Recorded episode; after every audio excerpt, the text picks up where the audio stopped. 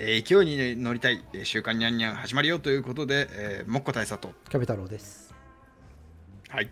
ということで始まりました今週の週刊ニャンニャン、えー、このコンテンツは1週間の J リーグや日本代表などのサッカーに関わる話題を2人でさまざまな角度から切り込んでいこうというコーナーでございます、えー、毎週火曜日19時更新となっておりますので秋を感じてきたぞ。涼しくなってきた。核変に突入選手がいるのでは？と思う、えー、若干 若干も浦和ナイズされた方々、えー、そんな方は週の中頃にこれを聞いていただいて、えー、時間を浪費していただければと思います。はいそしてね、最初に告知なんですけども、え、当チャンネルでは日本の軸で運営しておりまして、毎週金曜日には試合のプレビューを投稿しておりますが、はい、今週は、え、金曜日のプレビューは残念ながら週末にですね、なぜかなぜか分かりませんが試合がないので、えー、前倒前倒しでねミッドウィークに行われる札幌戦のプレビューを、えー、投稿しておりますのでそちらのチェックもお願いいたします。お願いします。はい、はい、でね、えーまあ、こちらですねあのこちらのラジオでは、まあ、お便りを紹介するコーナーも設けておりまして、えー、まずはね、次週のお便り募集からかけさせていただきます。はい、このラジオではスタミナコメント、略してスタコメと称して皆様とのコミュニケーションの場を設定しております。えー、毎週お題を出させていただきますので、どしどしお便り募集しております。今週のテーマ、まあ、次週のテーマですが、えー、他の J クラブの羨ましい、見習ってほしい要素はっていうところで、えー募集をかけさせていただきます。えー、この動画の動画の、ね、コメント欄にお願いいたします。もしくは恥ずかしいという方はラジオネームと一緒に Twitter の DM にて、えー、ご連絡いただければと思います。ということで、えー、最初ですが、高評価、チャンネル登録の方お忘れなく。はい。じゃあね、えー、今週の、えー、話題なんですけども、えー、1つ目はサガン突然の振り返り。うん、で、2つ目は浦和レッズ小ネタとして、えー、スタンプ LINE スタンプの件と、えー、安倍勇樹、えー、引退試合のメンバー第1弾発表されたっていう件に関して、うん、そして3つ目にスタミナコメントで先週の、えー、お便りですね、えー、理科に期待することですね。残り試合っていうところの、えーえー、スタコメント返しと、えー、4つ目に熾烈残留争い、えー、5つ目に、えー、広島さんの新スタジアムの全貌に関してというところで、えー、5つのコンテンツで、えー、進めていきたいと思います。でまずは、えー、1つ目、サガン鳥栖戦の振り返りです。えー、4失点の大敗が続き、内容、結果ともに手にすることができていない浦和。相手は選手の引き抜きが多くも戦術で穴を埋めつつ結果を残すサガン鳥栖。浦和9位、鳥栖8位の対戦で、えー、順位が入れ替わる可能性がある。なんと熱量のある試合なんでしょう。はい。ですね。で、この試合では浦和には浦和は4-4-2にフォーメーション変更して、えー、ビルドアップに関しても蹴る選択をするという、まあ、大きな決断をしました。で、えー、前線の枚数がねですね442になって、えー、増やすことに、え、成功した浦和は、え、ポゼッションでは、え、完全に上回られるものの大久保選手の突破からユンカーのゴールで先制に成功。で基本的にはリトリート気味に442の守備ブロックを形成して守備をする浦和でしたが、まあ、50分の時間ですねで前線でプレスをかけた浦和はユンカー小泉のプレスから小泉がボールカットしてそのままドリブルからゴールを奪って2対0、え鳥栖の反撃はですね宮代選手にロングボールを蹴り込んで、えそこからまあうまいことね判定されて2対1となりましたが、うん、終盤ね鳥栖さんにかなり主導権を握られておりましたが2対1でこのゲームをものにし順位はなんと1つアップして8位になりました。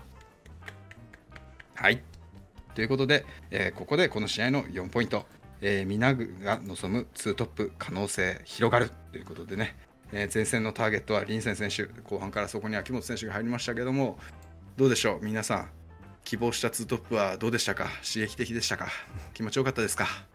キャベツさんどうですか？いややっぱり夢があるよねその。いややっぱりでもさなんか俺たちの見立ては結構合ってるもんだね、っていうのもやっぱり そのリンセンのさ、やっぱフィジカルの強さみたいなのもやっぱり1試合見たらなんとなく分かって、やっぱりこの試合60分以上出たかな、でやっぱ見てもやっぱフィジカルは相当強そうだと。そういうのは、まあ、身長はそんなにないけどね。まあ、体つきだったり相手にこう体をねぶつけていったりとかヘディングでも、まあ、勝てなくてもぶつけたりとか、そういうのを見てるとやっぱりこう体っていうのがまあ、フィジカルっていうのが一番の売りの選手なのかなっていうのも合ってるような気がするし、その、やっぱ兄貴分みたいなのも、まあ、他の YouTube チャンネル、浦和レッズの YouTube チャンネル見てても、まあ、大体そういうコメントっていうか、そういうことを言ってる人も多かったんだけど、まあ、やっぱりなんかユンカーをしっかりコントロールできるっていうのが あの、ものすごく印象的で、うん、うん、まあ、ま、まだ1試合だからね、わかんないし、うん、なんだけど、どっちかというと、どっちかというとやっぱり臨戦中心に考えてユンカーをこううまく使っていくっていう方が、うん、いいのかなっていうふうに感じてしまう試合だったかな、うん。うん。まあ、これまでユンカーユンカー持ち上げといて悪いけど、でまあねこの果たしてねこの442っていうものに対して、あのまあね皆さんやっぱりこう世界を求めるわけですよ、うん、その442が裏の新しい、えー、スタイルだとかさ、うん、なんて考える方いるいらっしゃるかなとも思うんですけどやっぱあくまでオプションなのかなとは今のところはね位置づけはそれになるのかなと思うんですけど、うん、やっぱりでも前線2枚いることの良さは非常に出てて、まあ、この試合に蹴る選択したわけですけどもやっぱり西川選手はあのやりやすそうでしたしやっぱり彼あの西川選手のね良さってこのキックの精度にあるからやっぱすごいなんかこう生き生きしてたよねやっぱり。こうやっぱショートパスよりもロングパスの方が良さが出ると、そう、ね,、いうことか、うん、うん、でまあねそれはね前線にターゲットがいるからっていうのがあって、うん、でリンセン選手がね、えー、の多く、まあ、前半と後半の初めの方までかなその役割を担っていて、まあ、しっかりね競り合いを競ってねあのうまくそのボールを受けてくれてたからすごい良かったし、うん、でその後ね交代で入った秋元選手も似た同様の役割を果たしていて、うん、まあここはツートップの場合は秋元凛戦のところなのかなと思いましたし思いましたしっていうか思ったんですけどそうするとシャルク選手の使いどころはどこなんだと思ったり悩んだりもしたんですけど、うん、うん、だからあのなんだろうな。蹴る選択とセットだよねやっぱこれは。戦術変更ツートップって言ったところに関しては、うん、うん、と思いましたよ。ただ可能性は広がったなっていうのはすごくポジティブです、うん、うん、その蹴る選択っていうのでさその大久保選手、うん、得点のシーンもさ、西川選手からのフィール、フィードだった？あれだったかな、えー、ちょっとなんかロング選手はうん、長いボールだけどあれ岩尾選手じゃないか？ロングボールでさなんであそこまでサイドハーフがフリーになるの、うん、やっぱ相手は3バックとかそういう関係性があるの？いやだからとっさんねだから私これ始まるあでプレビューかな、うん、4バックにしか見えませんって話したんですけど、うん、まあ3 バックでしたね。でも DAZN でも同じようなこと言ってたね、うん、その試合前ちょっと見てたんだけど、うん、なんか3バック4バックみたいなので結局4バックなんじゃないんですかっていうふうな解説の方もおっしゃっていたと思うんだけど、まああれ、サイドのところに開くなんであんなに開くのかなって、大久保選手のところだけじゃなくて、あれもそうだったかな、あの松尾選手が入った後かな、はい、なんかサイドでトラップして、同じように抜けたのが、すっげえトラップうまかったけど、うん、あって、うん、なんかああいうサイドのちょっと深いところで隙ができるのは、なんか戦術っていうか、フォーメーション的な穴だったのかな？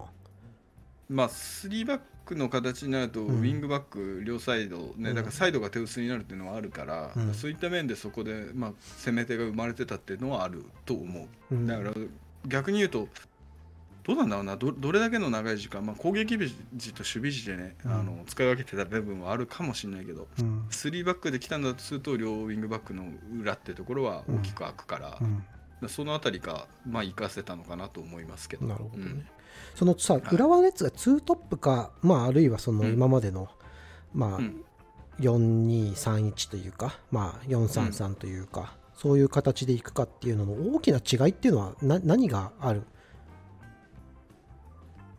っていうのは、リンセン選手、うん、リンセン選手を別にこう、サイドに置いてもいいんじゃないかっていうのを俺はプレビューで話をしたと思うけど、はいまあ、なんとなくね、ぼやっと俺のあの、足らないあの知識でもこうフォーメーションを見てても、まあ、やっぱり442に見えるんだけど、大きな違いっていうのは何なの？いや大きな違いはあの指してないって 言っちゃうとあれですけど、い。や、結局でもだからその前線の枚数だからこのトップ下の選手がね、あの落ちてきちゃうっていうのもあったから、うん。あの前線の枚数があの1枚孤立しちゃうっていうのが唯一あの現状のね4 4うん。2 4231か、うん。4231の不利な点ではあったから、うん。あのなんだろうな。お大きくは違わないけど一応は前線の枚数が増えるっていうところはあるにはあるよね。うん。ただ大きく違いますかって聞かれるとあのあ相手の攻め手もおそらくうちが442で来ようが4231で来ようがそれほど大きく変わらなくって、うん。だからそこまで大変更っていうとうん。まあ確かに疑問符ではあるよね。その やっぱ言われてる通り。ユンカーとリンセンのポジションは近かったってこと、まあ近かったよね。近かった。うん。それがやっぱツートップっていう風な印象につながると、うん。でもさそれってあんまかそこまで簡単じゃないじゃない？そのね。うん。基本今までやってたこととやっぱ違うから、今まではこうやっぱウインガータイプっていう選手をやっぱサイドに置いて、うん。そこを生かしていこうっていうのが、まあ、大きな特徴だったかなって思うけど、うん。まあ、そんな簡単にできるわけがないかなって思ってたんだけど結構うまくいったよね、うん。そのツートップっていうのが。それうまくいった要因みたいのでなんか思い浮かぶことある？いやどうなんだろうな。だからそのうまくいった要因なんかこう一番その変化そのプレーの内容の変化でいうと、ユンカー選手が、うん。まあ、どちらかというとリンセン選手とユンカー選手でどっちが前にいたかっていうと、まあ、リンセン選手が前だったと思うんだけど見てたう限りね。んうんうんうんだからどちらかというとユンカー選手のプレーエリアが広がったっていうところがあったかなと思うんだけどうん、サイドに流れることが多かったかな？うん、そうだね。で、まあ、ちょっとちょっとねあの守備の方で自分のミスからあのどどこまで下がっていくんだいって時はあったけどユンカ その、うん。まあ、にしてもやっぱじうん。自由にやってたし、うん。あの今まであった江坂選手だったりその小泉選手をトップ下に置く形よりは、うん。もうそそもそもの基本ポジションが若干前にあった、うん。でそれはあのロングボールを対応して、うん。あのまあ、リーセ選手が収めてくれたりサイドの、ね、スペースにこう西川選手が精度高いのを放り込んでくれるから、うん高い位置を保てたというだけでうん。正直この押される展開でどうなるかっていうと、うん。結局あの様子を見るとうん。結局元の形に戻ってしまうのではっていうのがあるから、うん。これはなんかな数試合見ていかないと、うん。あの明確な違いってところには気づけないかもしれない。うん。これもしかするとリンセンの個人能力の が大きな役大きな部分だったのか。そのツートップに慣れてるっていうか、まああそういうのもまあね。あるかもしれないし、うん。そのある程度やっぱちょっとこう攻撃のところで、うん。その形を作ってっていうよりは前線の選手にはある程度自由を与えているのかなっていう印象があるし、うん。そこがやっぱリンセン選手の経験っていうのがやっぱ生きてる。うん、と思うし。うんそのまだまだこれにも伸びしろがあって、うん。ユンカー選手とねあのリーセン選手がある程度その近いねあのポジショニングでプレーするんだけど、うん。2人のそのれ連携面っていうのがまだまだ伸びしろを感じたから、うん。まあ、多少ずれるところが意図が合わないシーンっていうのがこの試合中にはあったから。うんあのまだまだやってみてはとはた思いますね、うん。次シーズンに向けて。もう一つそのさ、ツートップってことに言うと攻撃ばっかりちょっと、あのフォーカスしがちなんだけど、うん。ツートップの守備っていうのはどうだった？そこも多少変わってくるかなって思っていてやっぱ4231だと、そのまあ3の真ん中だよね、つまり江坂選手、うん。あるいは小泉選手が入ってるような、まあ、うん。トップ下の位置の選手っていうのが相手のボランチを睨んだりとかっていうことができるのかなって思うんだけど、まあ、そこがちょっとうん。単純に考えると442にするとぽっかり開くじゃない。うん。でこの試合も、まあ、解説の方が言ってたと思うけど、まあ、ツートップの方がちょっと追っていくんだけど、まあ、明らかにちょっと無理だっていう時には、もうツうん。ートップは結構諦めてあまりこう体力を使わないで、あのそこまで激しく追い込まずにそれそれ以外の人、4枚4枚うん。ディフェンスラインの4枚と中盤の4枚っていうのが、まあ、しっかりと適切なポジショニングを取って守備を形成してたっていうような印象があるんだけど、あのーそのやっぱ4231やってた時の守備の違いがとどうかっていうことと、そのさっき言ったこのこの戦術でやった時に相手のクオリティが高いとどうなるのかなっていうのはちょっと気になるんだけど、そうだね。だから、その相手のねその中盤特にねボランチの選手のクオリティが高い。まあ具体的に言うとどこだっていうと、まあ、あれだなセレッソのでいうと多くの選手だったりってところが、うん。あのもしね展開力のある選手がねよりクオリティの高い、えーあのチームと当たった時にはすごい痛手になる可能性はあるから、うん。うん、そのだからこその4231っていうベースここは崩しちゃいけないんじゃないかなってちょっと思っている、うん。だからそこはやっぱり無理があると思う。ふ不利があるというか、うんうん、でもその失点っていうのはさじ実際にさレッツは少ないんだよね、うん、でそね。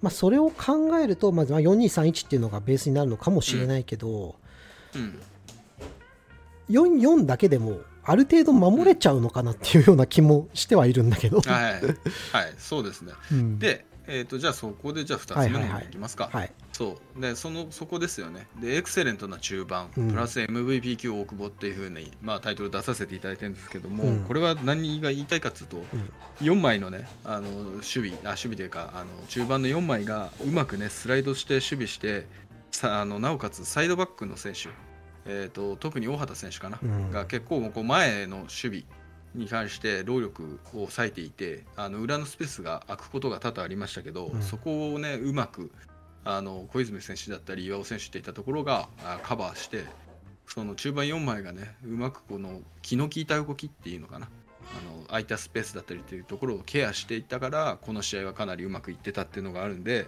エクセレントだと思います。うんはい。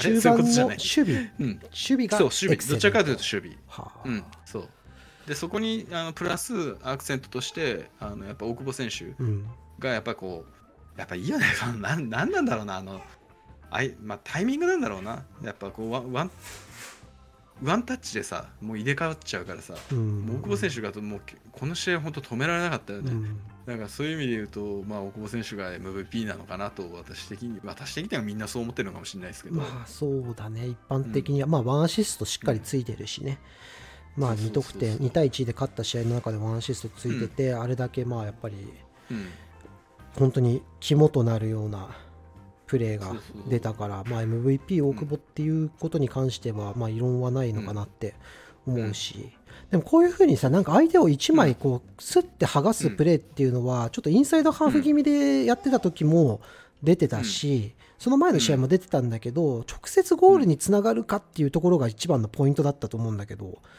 この試合はす本当にうまくはまったね。すごい良かったよね、で松尾選手がね、あの 2度もね、ビッグチャンスを迎えて、ああの大久保選手のスルーパス、あれはしびれたね、あの松尾選手、あのうんうんうん。外しちゃったけど、外しちゃったね。でもあれもね多分ねそんなにゴール期待値高くないんだよね。うん。その実はちょっと違う動画でね、そのゴゴール期待値っていうのを作ろうかなと思ってスライドを作ってるんだけど、うん。ゴール期待値っていうのに一番重要なのは、まあ、シュートの角度、距離とうん。シュートの角,、はい。角度なんだけどうん。ああいうシーンで外すシーンって結構おイメージありません、まあね、でだから松尾選手がゴールシュートを外すことっていうのは、まあ、あのシュート自体はそんなに簡単じゃないのね。だけど、うん。それを考えると、小泉義雄選手の角度のないところからの左足のシュートってのはものすごく難しいの。うん、あれも素晴らしかった。はうん。あそうね、まあ、こんこの大久保選手っていうところからちょっと話は外れちゃったけど、そうね、うん。だから、あの下小泉選手のシュートもね、俺、右に持ち替えて巻いて蹴るのかなと思ったら、そのまま左足で行ったから、うん。まあ、キーパーとしては大変タイミングが、なんだろうな、常常識から若干外れてるから、少しあの難しさはあったのかなと思うんですけど、あのね、あの松尾選手が外したシーンに関しては、うん。私、責めてないです。あそう。はい。うんあのネイマールもね、直近の あの試合でね似た、全く似たような角度の似たようなシュートをもっと外してたから、パリ・結果、M うん、結果エムバペに怒られてた。マン。ペに怒られてた あそうっすか。まあ難しいシュートだよね。で大久保選手、まあさ、でも結局、やっぱ左サイドで使うよりも右サイドの方がなんかいいのかなっていうのがちょっとあるんだけど、うんはいはいその前、アシストのシーンの前だったと思うけど、うん自分でシュート打ったのも1回、はいはいはい2回あったかな。うん、あったあった。入らなそうなんだけど、俺が見てると。そういうのを見て、シュート打たないでもうパスしろっていうのはダメですか？その期待値中なのよ、もう俺は最近。でそのやっぱりさ、ううん。んいや可能性性がやっぱ相手にとって脅威になるからやっぱああいうのも見せていかないとそのパスにもつながっていかないからあれはどんどん打っていけばいいんじゃないの？そういうものですか。と思うんですけど。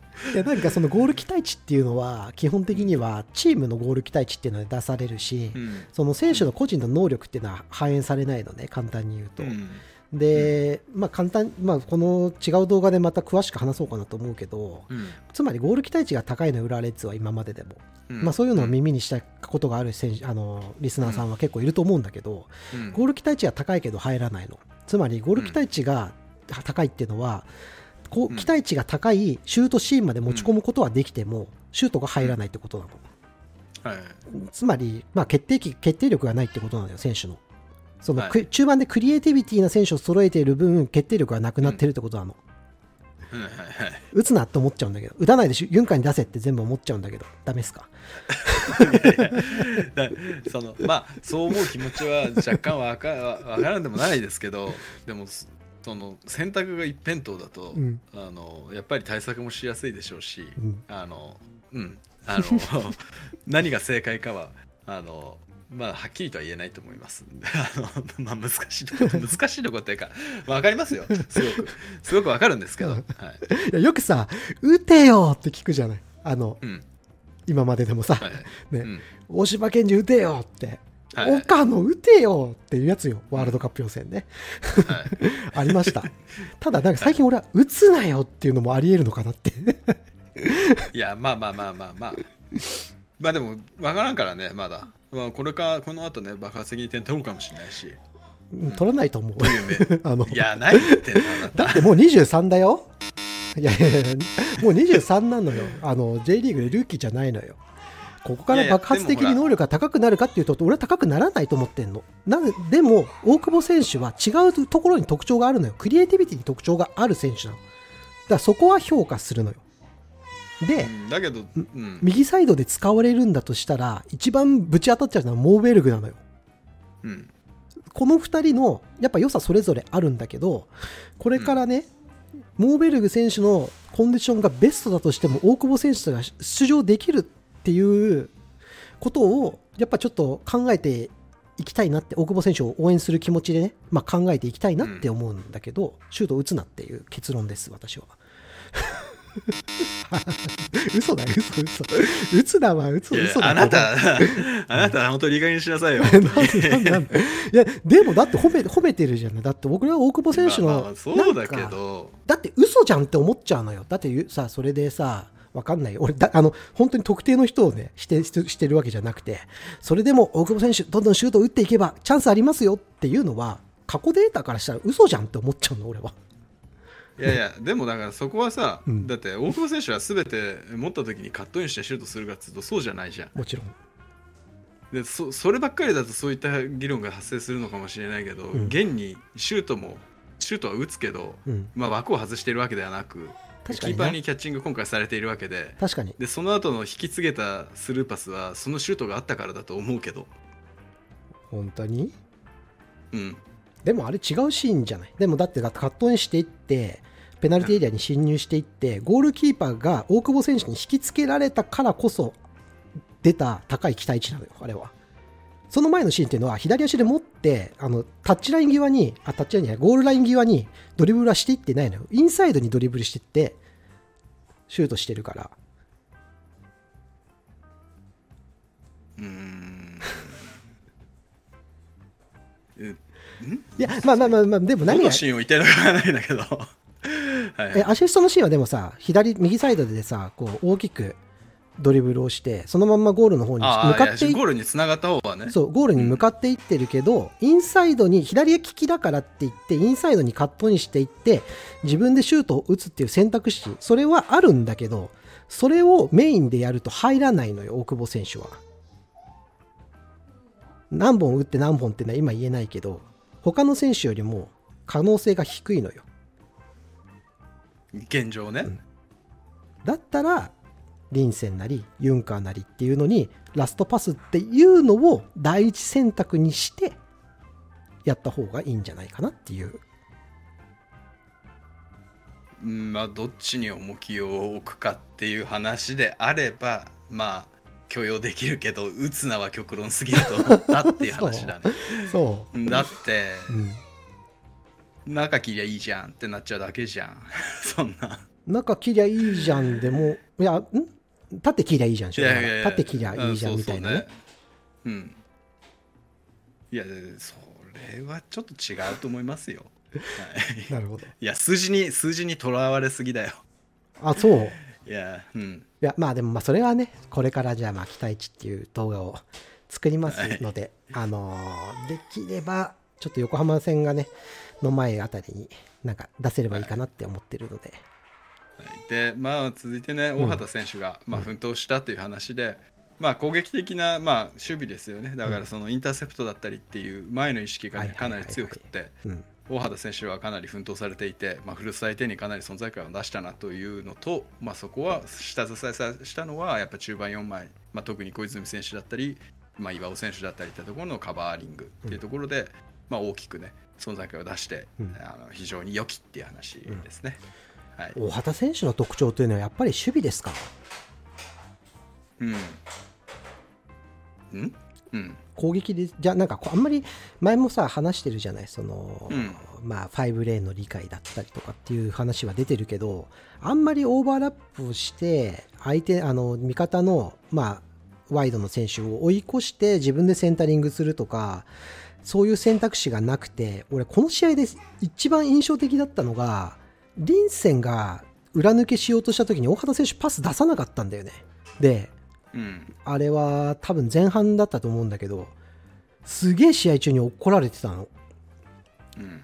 で出せないんだっていうふうに俺も思ったんだと思ったしプラスあリンセンはその自分のその要求っていうのをやっぱりしっかり言うしそれに間違いがないなって俺は思ったのどちらかというとユンカー選手で俺が最近見ててネガティブに俺が捉えてしまっているところとしてパスが出ない時にやっぱすぐなんかちょっと上を向いたりとか下を向いたりとかちょっとこうリアクションがあってそれってフォワードとして要求するっていうのは元まあ必要なことなんだけどちょっと無理があるシーンが無理があるシーンでのそういうリアクションもあるなって思ってたんだけど、まあ、リンセン選手がやってることはもうすごく正しいなっって思っていてあのその攻撃のシーンでパスが出なかったのはちょっと残念だなって思ったんだけどそのまあ点選手の点を評価するってところで大畑選手のポイントはものすごく高かったのね。やっぱその理由としてこの試合は、まあ、フルサイテっていうのにもものすごく影響してるかもしれないんだけど気持ちが入ってたっていうことがあるかもしれないんだけどやっぱ守備での貢献っていうのはものすごく大きかったかなっていうふうに俺は思ってるんだけど攻撃面とかでもなんか目立ってたっけ？で、それは、うんうん。あの、まあ、攻撃面、まあ、この試合はね、攻撃面はそそれほどだったと思いますけど、うんうん。やっぱ相手のウィングバックに対して、えーあれだけね、その、まあ、なんだろうな、その、中央のエリアっていうか、なんていうんですかな、ミドルのエリアで、えーあれだけその、ボールを奪う守備ができる、まあ、だから守備だよね、要するに。うん。うん、は良かったと思いますけど、うんうん攻撃でどうでしたかって言われて、いや、攻撃はあって。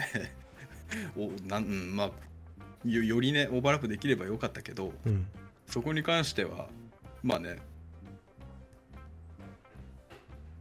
うん、そういうことだったんじゃない、はい、ということでね、やっぱりあの、判定の方でもなかなかあの物議を醸すオンサイドなのかオフサイドなのかなぜ VAR 適用されないなんていうねあの皆さんねご不満もまああったとあの私ツツイッターなのあのヤフーのねあのニュースなの見てて思いましたけどまあ事実はきっとオンサイドだでしょ あの浦和レッズサポーター目線で見るとあれはオンでしょ信じてる。なおかつそう。いやでまあ当たっちゃったっていうかなんか蹴り込んだに近いけどななんであんななんかこう当たり前のようにこう蹴り込んだ後にスンっていうなんかこううんっていう顔してたのかなと思ってトスの選手も。いや別にオフサイドだから蹴り込みましたけどみたいななんか空気感を出してたのが気になったなと思っ。そうだった。たということで、うん、まあまあまあまあねあのーまあもっとねあのたくさんねあの経験をまあ、積んでね2試合目でしょ。もっともっとそうそうそうそうそう、うん。まあまあ。そのね判定に関してはまだちょっとまあこの試合はねあの我々勝利しましたので まあまあないでございます。はい。はい。ということであのあれなんですね。以上が振り返りなんですけど、まあはい私の予定だとねなんかどうやら日曜日に天皇杯があって22日にルヴァンカップがねあったはずなんですけどなぜかわかんないんですけど次節27節札幌戦が12日水曜日にああった終わった後間が空いて29日横浜 F・ マリノス戦なんですよね。なんでかわかんないですけど間に2試合なくなっちゃったんですよ。ということであの札幌戦のねレビューもあげますので、はい。えーぜひぜひそちらもご視聴いただければと思います。はい。はい。ということでねあのここまで聞いて、えーよかったよという方は高評価チャンネル登録の方をお願いいたします。はい。でじゃあ次の話題なんですけど、うん。えー、浦和レッズの小ネタですね。えっ、と、はい。浦和レッズの公式 YouTube は、えー LINE スタンプに、えー10月4日にですね、LINE スタンプに関して、えー平野、えー岩波選手や秋元選手の3選手の首脳会議の様子を、えー YouTube 上にアップいたしました。で、皆様もね、すでにチェック済みかもしれないんですけども、まだ見ていないという方は、公式の YouTube チャンネルの方から見られますので、ぜひともチェックいただければと思います。で、これを見たね、私の感想なんですけど、うん。あの平野選手、素晴らしい。はい。やっぱりね、そうそう、いや、あのね、この会議形式なんだけど、平野選手が、なんつうか、こう回しみたいな感じで、そう岩波選手がいて、秋元選手がいてってあ感じなんだけど、開発の開発っていうかそういううのを YouTube で出してるってことね。そうそうそう。だから、まあ、その、このコメントにはどの選手だろうとか、あのこうこういうスタンプがあったらいいんじゃないかみたいな話し合いをしてるんだけどううう、んそんな中でやっぱなんかこう舵取り役としてなんかすごく平野選手機能してたなと思ってうんなんかキャプテンシー感じた。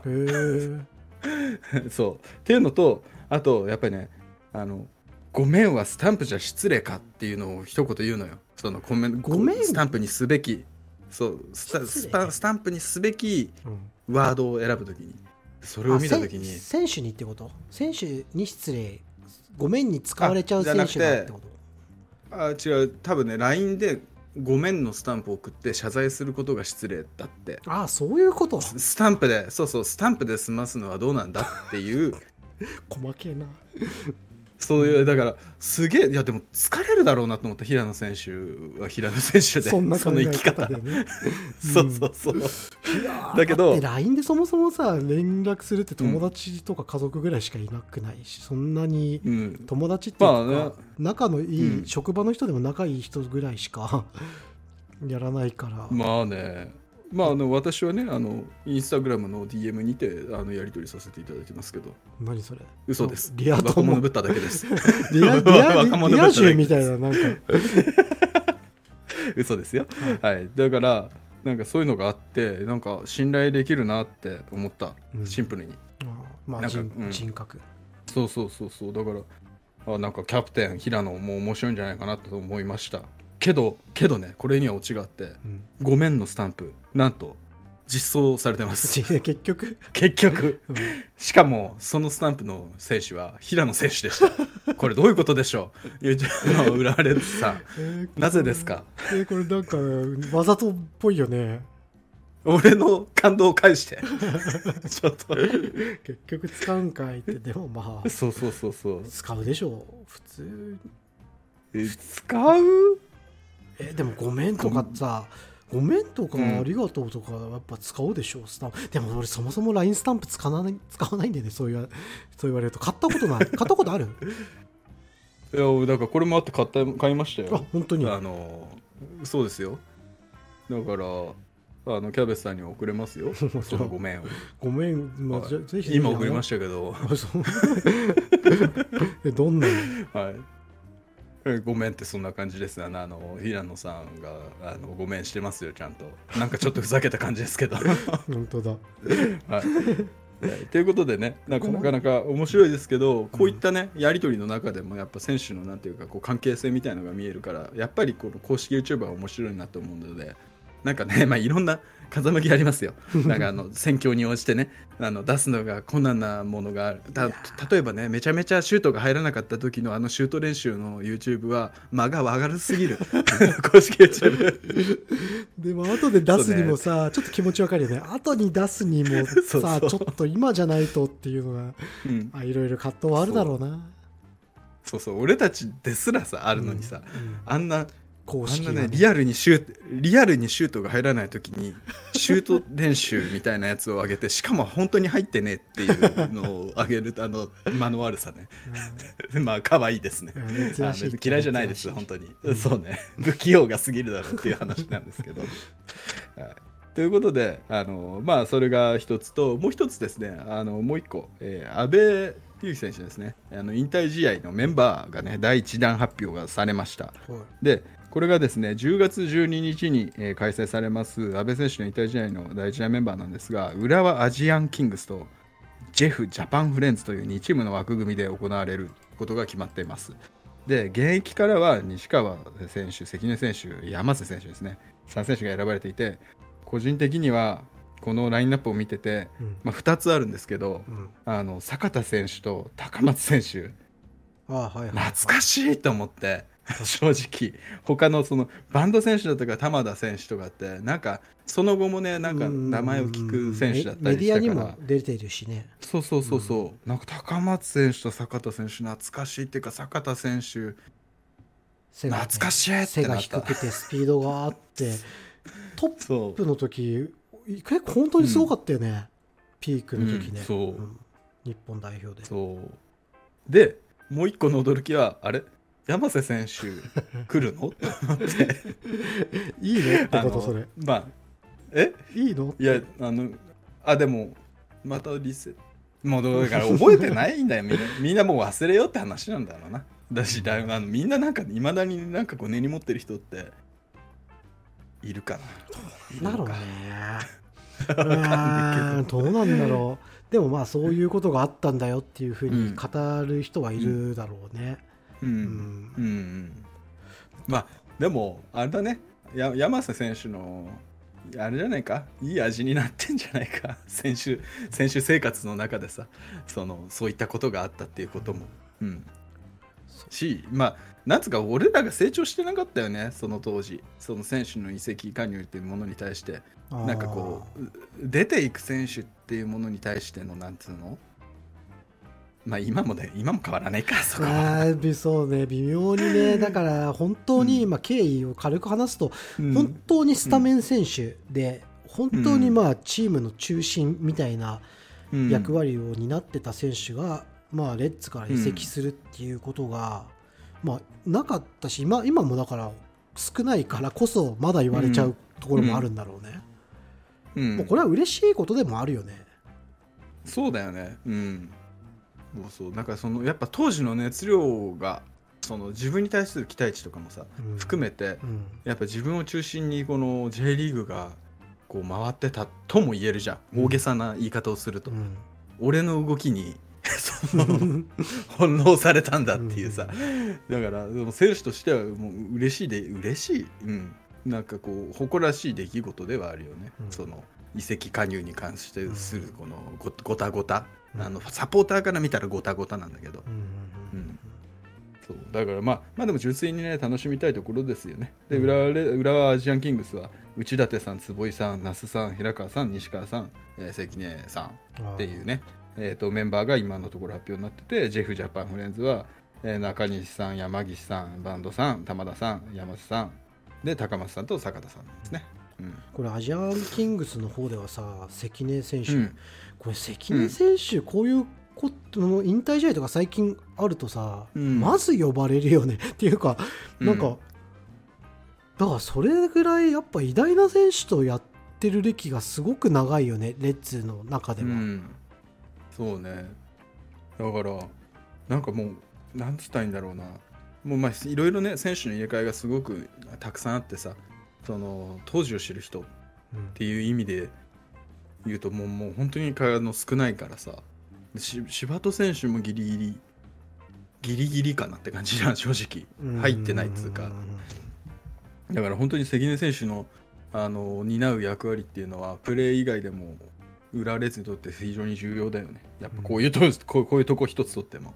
うん、でもどの選手がかぶってたんだっていうのをなんか見返すいいきっかけなような気もしてるし、まあ次どうかな、西川選手がねもう、まあ俺らは同世代だけどあと何年できるかってなって引退試合ってなった時に、ああ、そこの選手は西川選手とかぶってたのかみたいなのがまた出てくるかもね。うん、うん。ということでねあの楽しみは広がりますので、はい、えー、とこちらね第2弾第3弾のねだどこどどこまで区切るか分かんないこれ何人来るんだ そもそも。11人だったらきついよね。11人11人だったそうね。もうもう見見てられない終盤は大変なことだと思いますよ、うん、まあねだからちょっとあのどんなメンバーが発表されるかっていうのでワクワクし,、しますし、うん、あのまあ豪華なメンバーが集まるんじゃないですかね。さすがに。ねなんかジャパン監督岡田さんとかっていうのが、まあ、ありそうな感じもするし。そりゃだって安倍ちゃんのなんか引退試合にねそんな助けられた人が来ないっていうのはねどうなんですか？確かにな。YouTube とかでも話してるしね、うん、うん、そうそうそうそうそう。っていうね。まあでもやっぱここで決まるしさ。なんつうか。ななんとなくどんな形であれなんか見れることができそうな気はしないでもない、うん、はいということで、えーと、裏列の小ネタ2点2つでした。はい、はい、じゃあ続いて、スタコメのコーナーですね。えー、今週のテーマは、残り試合、えー、理科賞に期待することで募集をかけさせていただきましたが、さあ皆さん、どんな意見出てきたでしょう？まあ一つ一つ確認していきましょう。はい。はい、でまずね、白黒赤井さんです。えー、ユンカー、リンセンのチームへの融合です。えー、2人をメディカルの条件内でなるべくなるべく長い時間同時起用してほしいです、えー、本当は既存の守備組織を維持しながらゴールから逆算したチーム作りをしてほしいのですがそのための時間はあまり残されていないでしょうしねっていうことで将来的には、えー、気高いじゃじゃ馬を乗りこなせるような将軍に成長することを期待しています。オフター、エメオ、ギドはワシントンを乗りこなしていました。っていう話なんですけど。うん。乗りこなせてたか。乗りこなせてた、うん、それはワシントンワシンのっていうこと。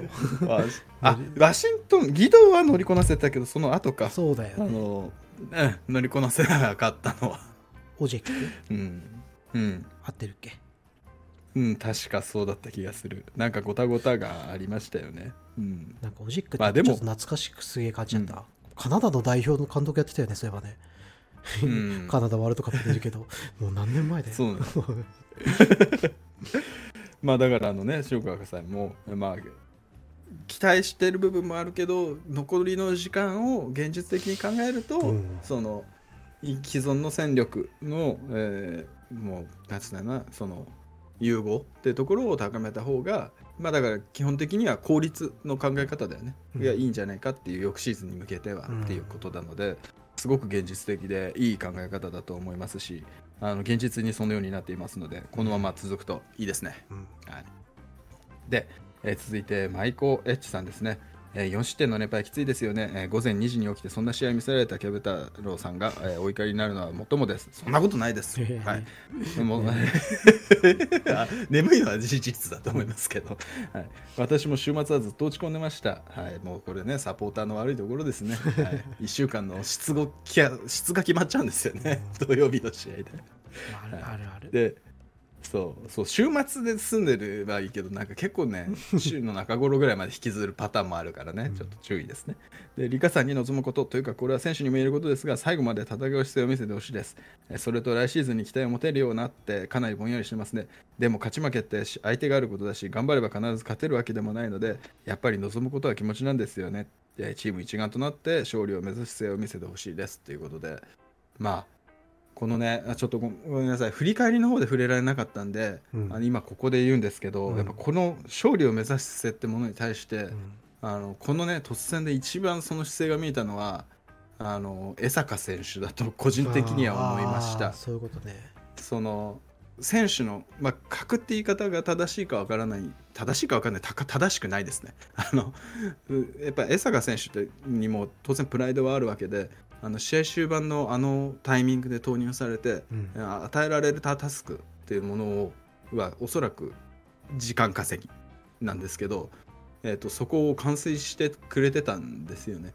でできるプレーっていうのはもっともっと幅広くてあのクリエイティブなことができるのに、うん、あの時間帯であのプレーができるあのべまあちょっと、まあ、ベテランっていうのには早いかもしれないですけどある程度年齢の高い選手がいるっていうことはあのすごくポジティブだなと思いましたし、うん、いや俺本当にプロフェッショナルを感じたあの時あのプレーを見てたったあれだけなんだけど、うん、なんかなんかその勝つ気持ちが出てたっていうのでなんか表情とかなの、っていうふうにもも話もこが話したし始めた時に思ったけど、確かにそう言われるとね、まあ、プレーで見せたよね。うん、そうそうそうそう。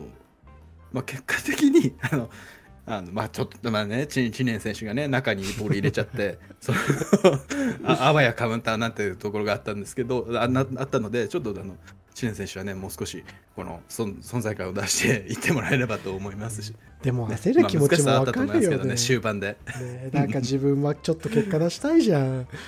うん、そうね、アドレナリン出るよね。なんか見せたくなるっていう気持ちが前に出てるっていうのは分かったけど、うん、確かにチームのためではっていう考えるとちょっとね、そうそうそう。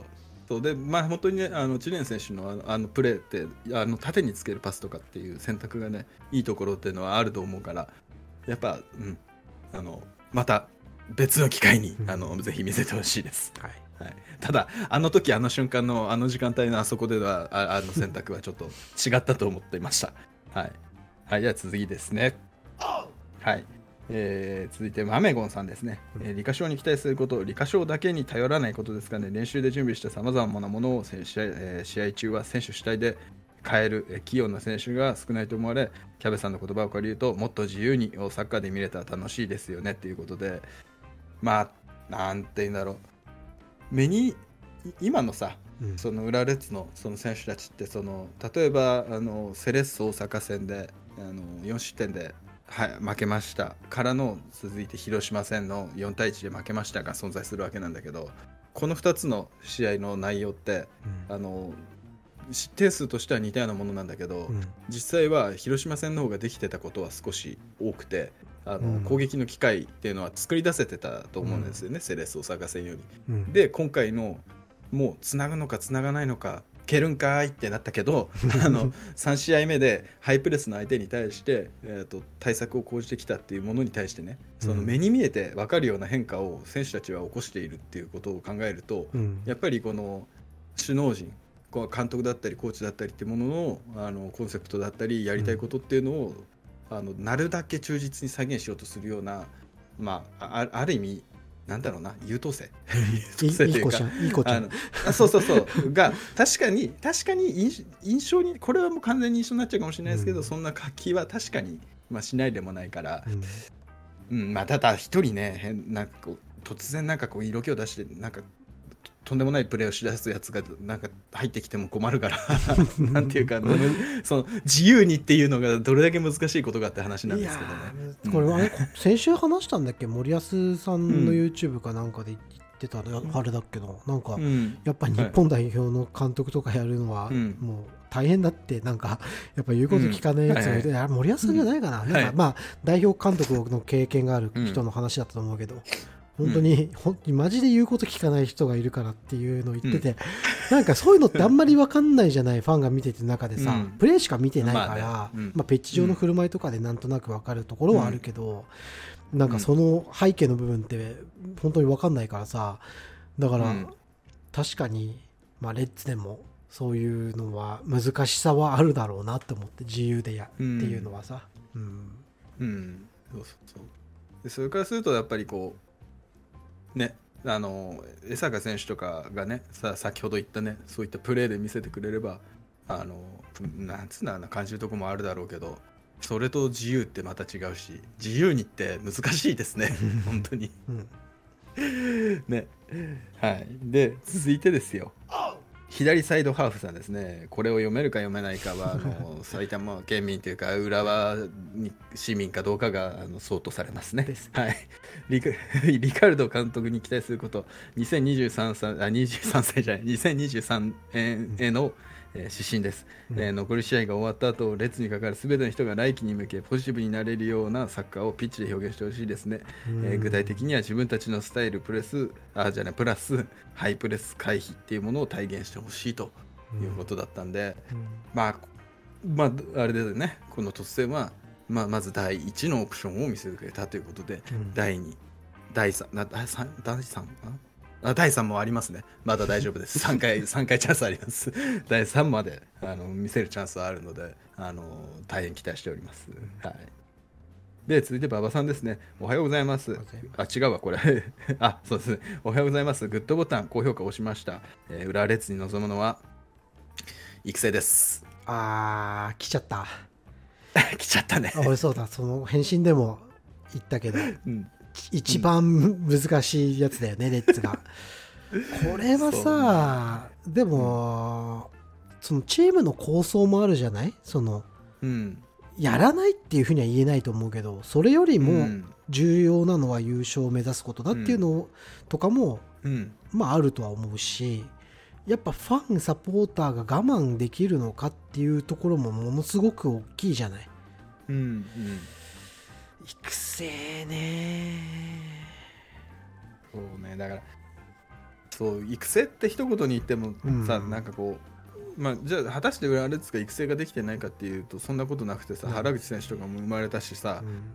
そのあとは高卒選手に対して、まあ、長谷部選手なりなんなりっていうのがもう超一流のプレイヤーになってるわけで、うん。あの結果を残してないと言われると俺はそれは違うよって思うんですけど。いや俺それ以外でもさだから J2 で活躍してる選手がいるじゃない、うん。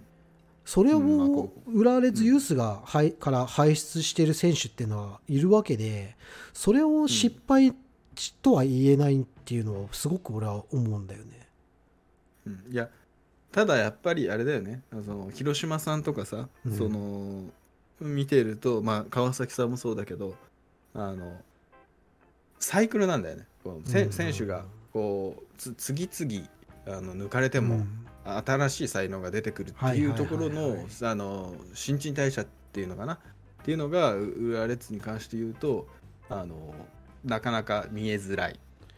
こまあそれ言われちゃうとづらいっていうか見えない。それ言われちゃうと やっぱりフロントの監督人事みたいな部分のがうまくいってないっていうのは言わざるを得ないんじゃないか、やっぱりなんかね、うん。2006年とかでこううまくいってたところからパタッと待ってミシャ頑張りますって言って、うん。そこ我慢したのすごく大きいと思うんだけどそこからまたパタって止まって、っていうさうん。なんか止まっちゃうよねこのこの世代、この時の人とかっていうのがさ、こうなんかはいはいはい固まっちゃうミシャ・チルドレン時代とかっていうのとかさ。いやあの時代はみたいな、うん、いやなやっぱペッカーはちょっとみたいなさ。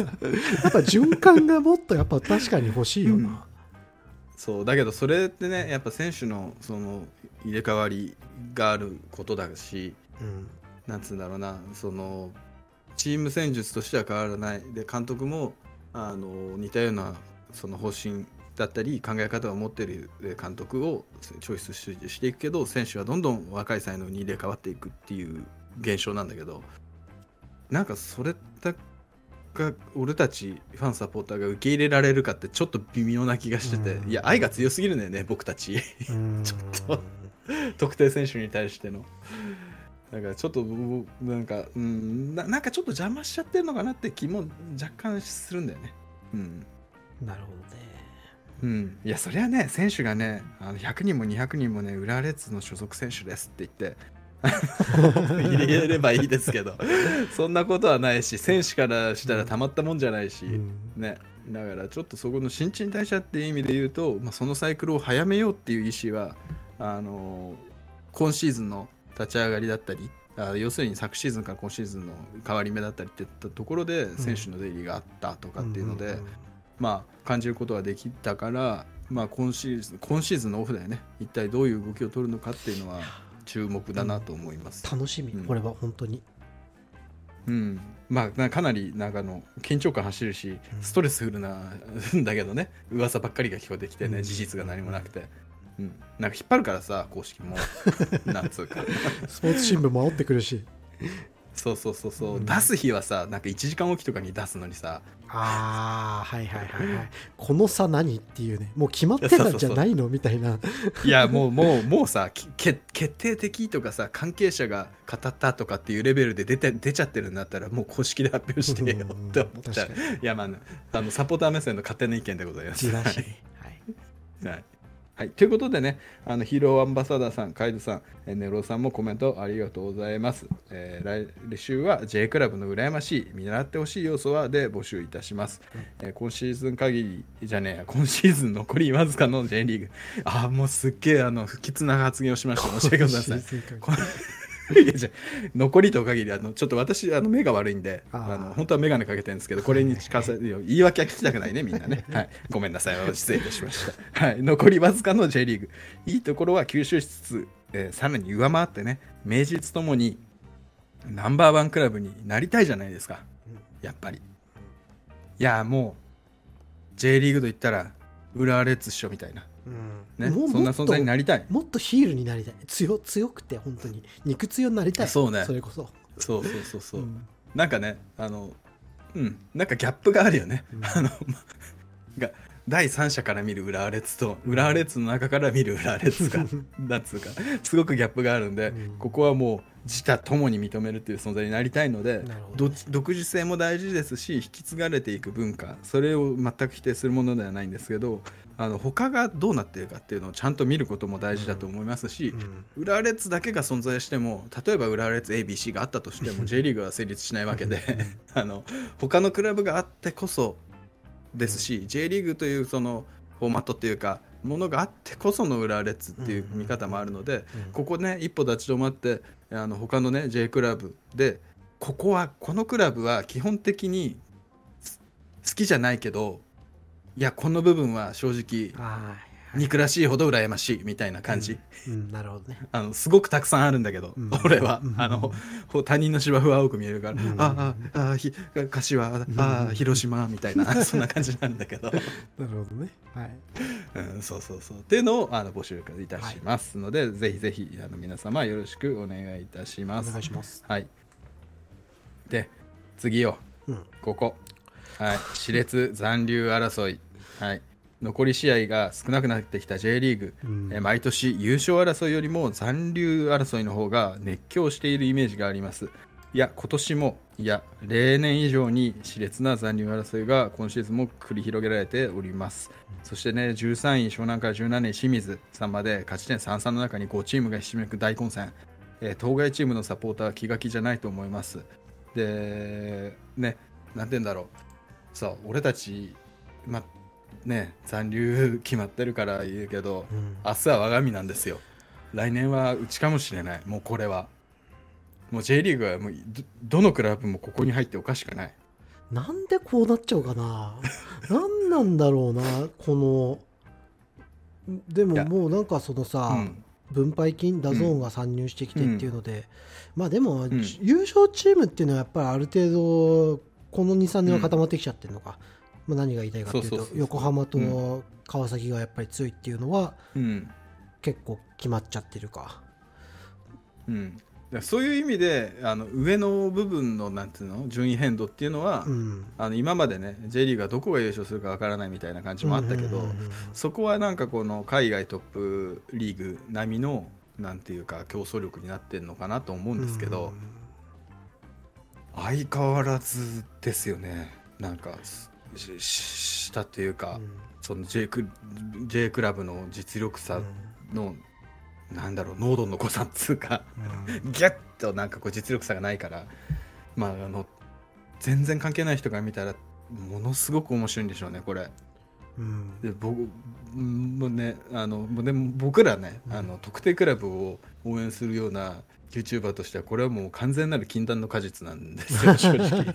ちょっと話がしにくいですかね。そうそうそう。だから、うん、あの、ま、迷ったんです。非常に私自身迷ったんですけど、うん、いや僕らも関わってくるんで、うん。ちょっとこれはあの話さなきゃいけないなと思いました。対戦相手ってことね。そうなんです。うん。で今節は多くの下位チームが勝ち点を獲得して、えー激しく順位変動がありましたで残り試合が2試合から4試合っていう幅があるっていうのもこれまたなんかまあならではなんでしょうけど、うん。うんこう昨今のシーズ。ン、うんで幅があるっていうのもふむあって10位まで、えー9チームに可能性自体はありますと。で肝は今節鹿島と3対3の引き分けだった現状、まあ、最下位である岩田さんですね、うん。そうこの2から4って言ってる4試合残ってるって言ってるのが岩田さんなんですよね。はでしかもその岩田さんは清水ガンバ京都との対戦を残していると。清水ガンバ京都。清水ガンバで京都。171614そう。っていうのがあって最後の瞬間までわからないというかあの岩田さんは自分のたちの力によってんまだ未来をつかむチャンスがたくさん残ってるんですよ。うん、勝ち点だけ見るとなんていうかなかなかなんか厳しい状況なようなビジュアルに見えるんですけど、まあ、全部ねあの試合差のある試合数だけ勝ったとしてもまだつまらないけども直接対決が残ってるっていうのは非常に大きい要素ででなおかつねでその中で浦和がこの中にどう絡むのかっていうのが唯一一つだけあって最終節阿部福岡戦なんですよね。福岡。でふそう福岡さんが今現在15位なんですね。でこの争いに間接的に関わることになりますし、あのーやっぱりこうかけるものがあるチームっていうのはさそのやあれねあの若干そのこう気持ちが前面に出るパターンが多いから、うん。そのプレーも若干荒くはなりがちうんなのよね、うん。だからでその圧に抑えて、あのー負けることも大いにあり得る。で、わ我が浦和軍はねなんというか微妙な順位ですよ正直。うん。あのーどちらにも触れない。うん。そうそんな中でこの福岡との対戦最終節っていうのはなかなか刺激があるしあのーなんかなんかごめんね。って感じ。いや正直関わりたくない。あどあいや結構その、すふとね昨日今日なんかたまたま考えてたの、うん。そのチームのモチベーションっていう言葉をなんかなんか引っかかってうん。考えてたんだけど、そのモチベーションって感情的に気合が入ってる入ってないっていうだけじゃなくて、うん。やっぱ優勝に絡んでるか絡んでないかとか降格残留に絡んでる絡んでないかっていうものが、もモチベーションの一つなんだなっていうふううん。になんか自分の中でうん。ちょっと考えてて、そうん。の最終節なんか特に浦和レッズはモチベーションは低いよねそういう意味合いで言うと、うん。まあ、優勝争いもないし、あの降格する可能性もないしっていうので、うん。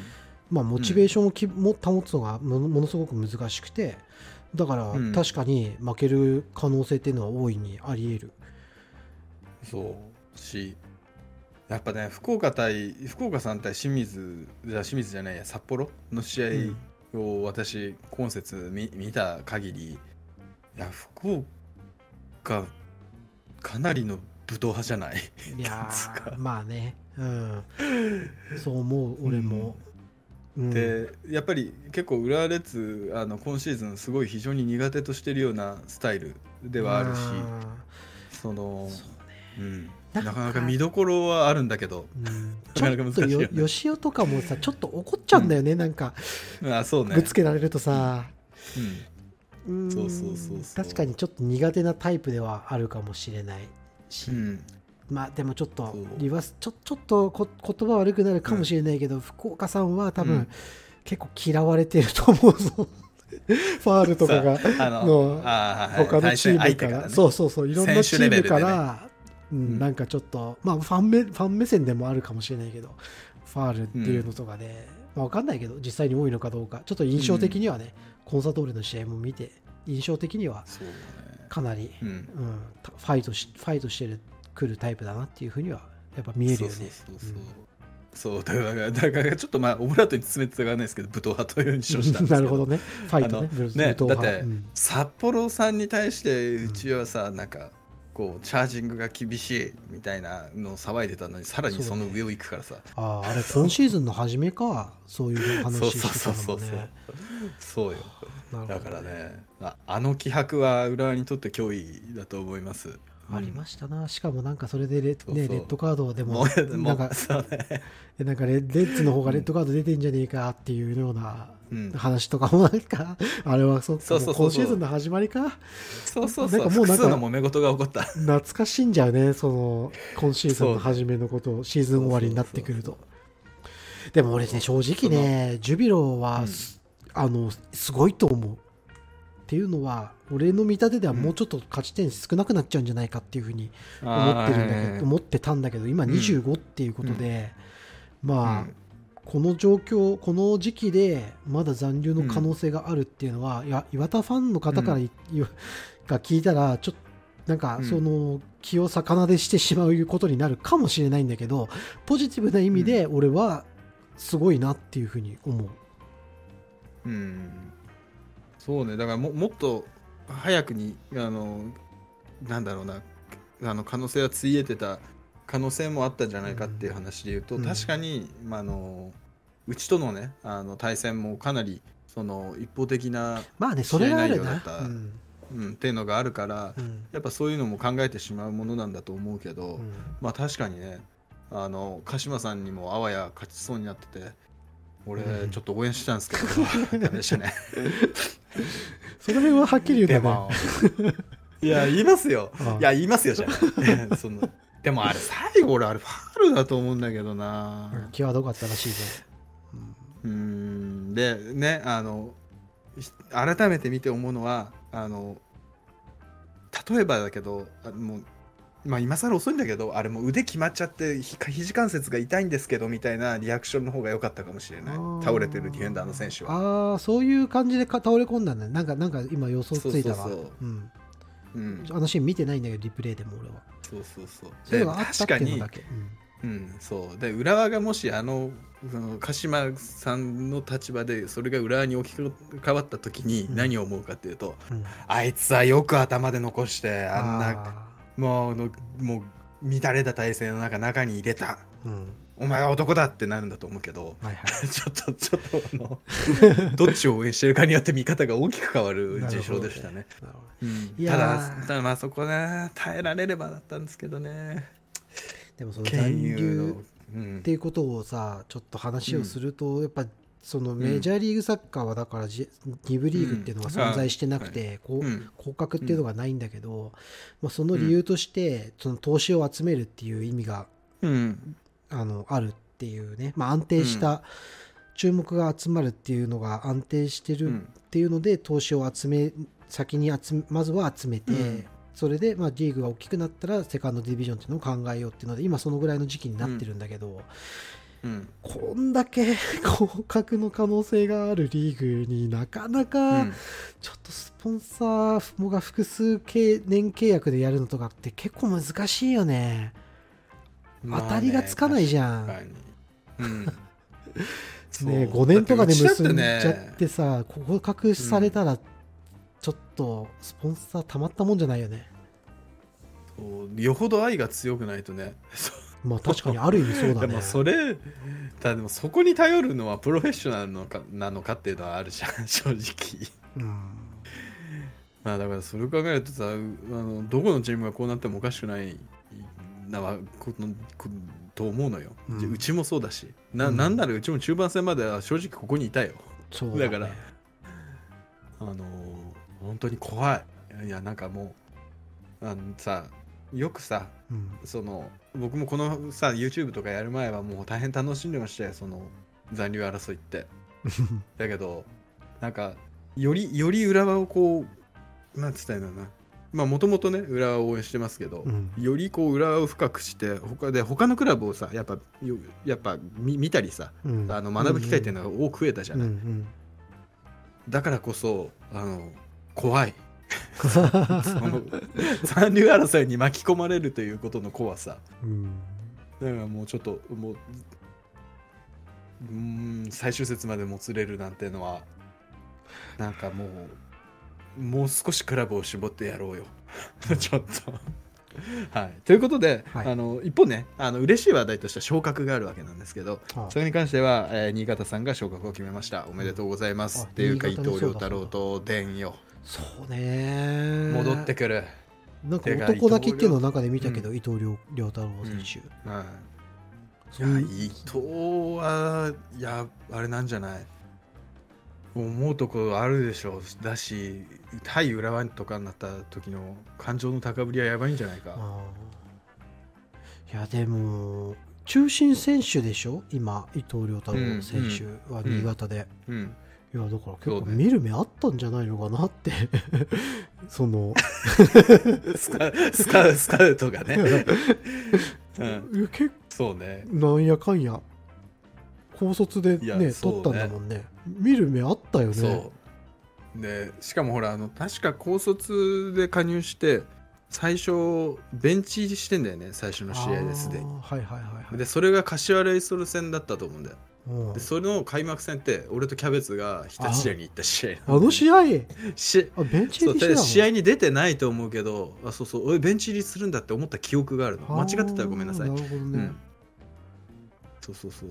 でだからねちょっと怖い。あの怖いけど嬉しさもあるしなんかすごく複雑な感情。だけどなんかこう高ぶれる相手がまた1チーム増えたなと思ってそういった嬉しさはある、うん、なるほどね、うん、勝ちたい相手っていうか 新潟さんがね。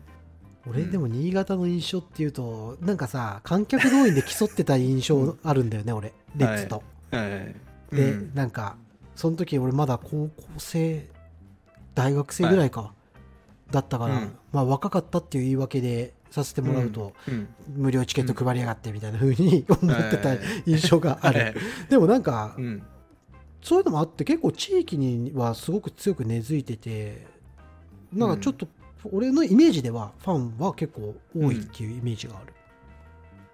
うん、うん、そうそうそう。でねあのまあまあまあだから熱狂的なクラブがまた一つ増えると。ででもただなんかこの試合今節なんかそのお客さんが来すぎてなんかこうあそうなの？時間内に入場することができないかったことをお詫びしてたぞ。さあそういうことあるんだ。そうそうそう,、まあ、そうまあまあまあ。あのねまたあのこの埼玉というか浦和からね大勢あのスタあのサポーターがね 駆けつけますので、うん、あのね、より熱量のあるスタジアムに変貌しますから。これでも J2 の方もさあ、ま、待ってろよ。待ってろよってこと？あそうそう。ごめんごめん。ブシッ。まあまあ、ちょっと、ごめんなさい。すげえ間が悪いっす。はい。なんかでも新潟以外のところを見て、うん、今見てるんだけど、はい、横浜 FC が2位、今勝ち点77、うん、で岡山72、う。ん、熊本、うん、67、で続いて、大分徳島でこの入れ替え戦があるから、うん構まだ6位徳島7位仙台や8位山形くらいまでは、そうだね。可能性はあるのかな？そうだからその入れ替え戦が確定しているクラブっていうのはほとんどあるけどあと2か1というか。あ66か。熊本さんはもう決まってるよね大分。5位大分が66で、うん、その下の6位徳島が59だからそこが5位までは決まっちゃうのか、ほぼ。そうだね。うん。一枠を争ってんだね。徳島59と仙台59、うん、山形58、うん、東京ヴェルディ55は追いつかないの、追いつく可能性はあるのかでも。2試合残ってる、うん、そうそうそう、うん、だからまだまだまだ楽しめるというかまあだってプレーオフはかなりなんかレギュレーションも含めてなかなか難しいものがあるとは思いますが。まあねあの J2 の方は新潟さんだけ決まっててあの横浜 FC さんもかなり優位にはあるけども、はいはい、まだ確定はしていない。で J3 に関しても、うん、J3 に関しては昇格はまだ残り2節の時点で、えー、いわき FC が首位なんですがまだこちらも決まってない、うん、ただ3位と勝ち点5差なので優位ではあるっていうところでまあね各リーグ熱狂があります、うん、それがまあ J リーグ。でね急に J にすり寄る。もっこはいっていう。ビシ 話です。はい。まあね、あの、どこが来ても、そう、横浜 FC が来たらね、なんで、え岩竹選手かな？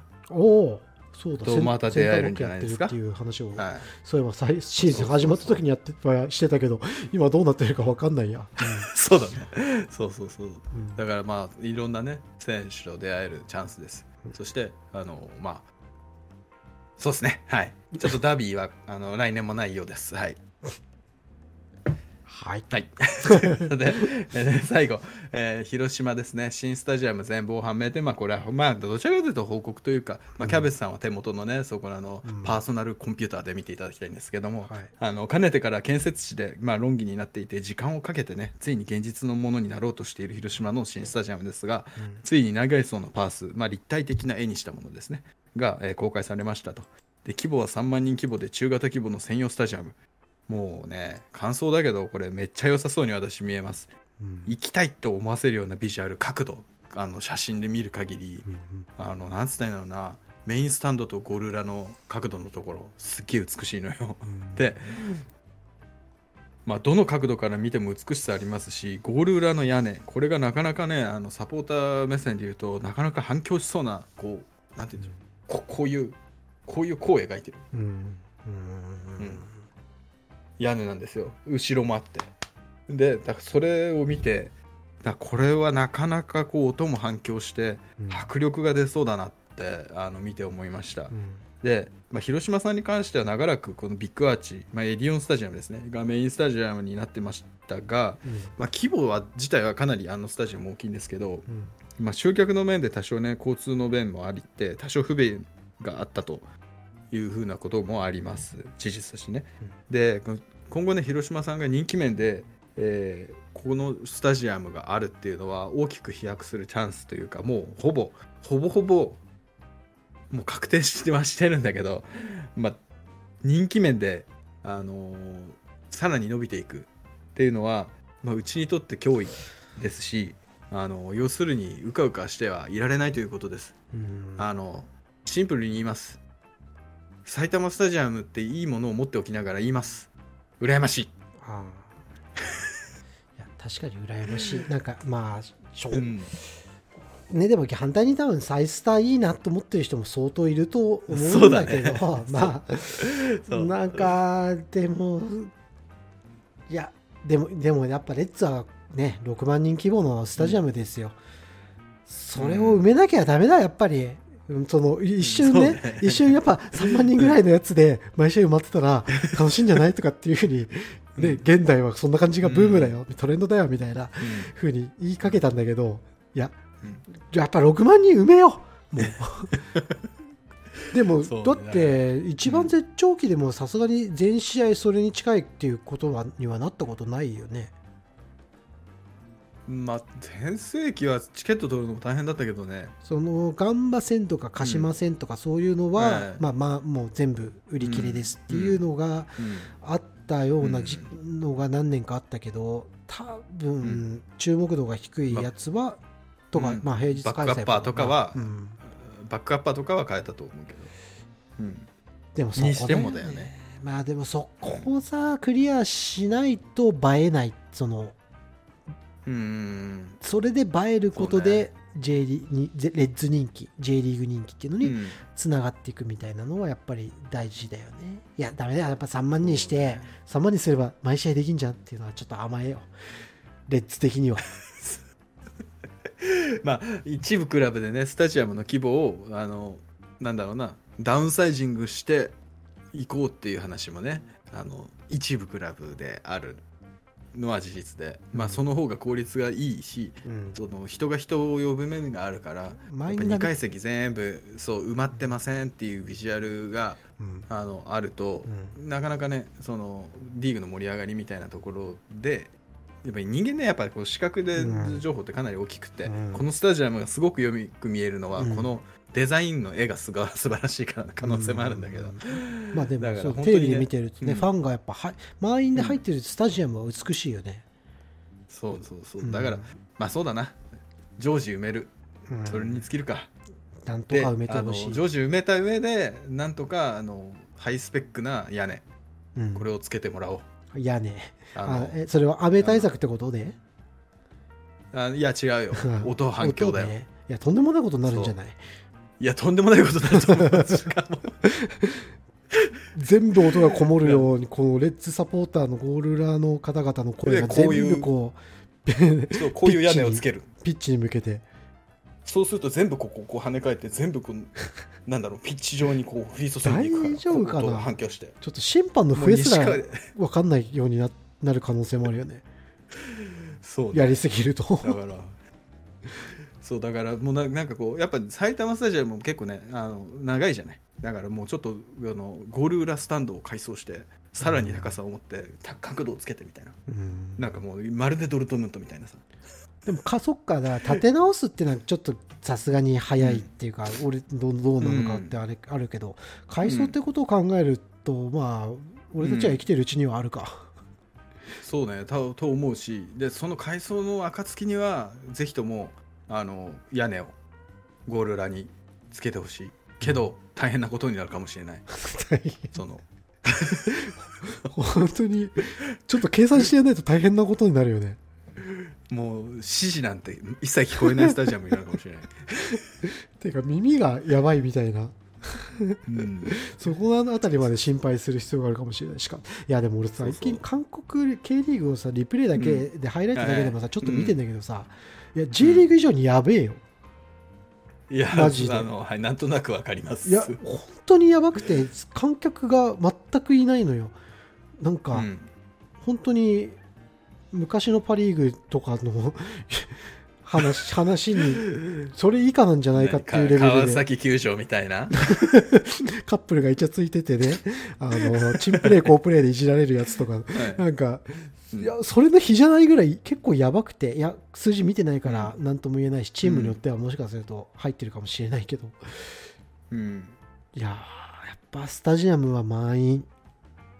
これにつきます、そうね。まあでもまあそういう意味で言うとあの昨今話題になってる無料チケット云々っていうのに対してはまあ一つ人が人を呼ぶという方策に関してまあその一点になりうるんだろうね。やり方次第。今思うと。うん。うん。だからそれそれらを全て悪と捉えるのはまた違うのかもしれないね、うん、にしても広島さん早く作って。お願いします。はい。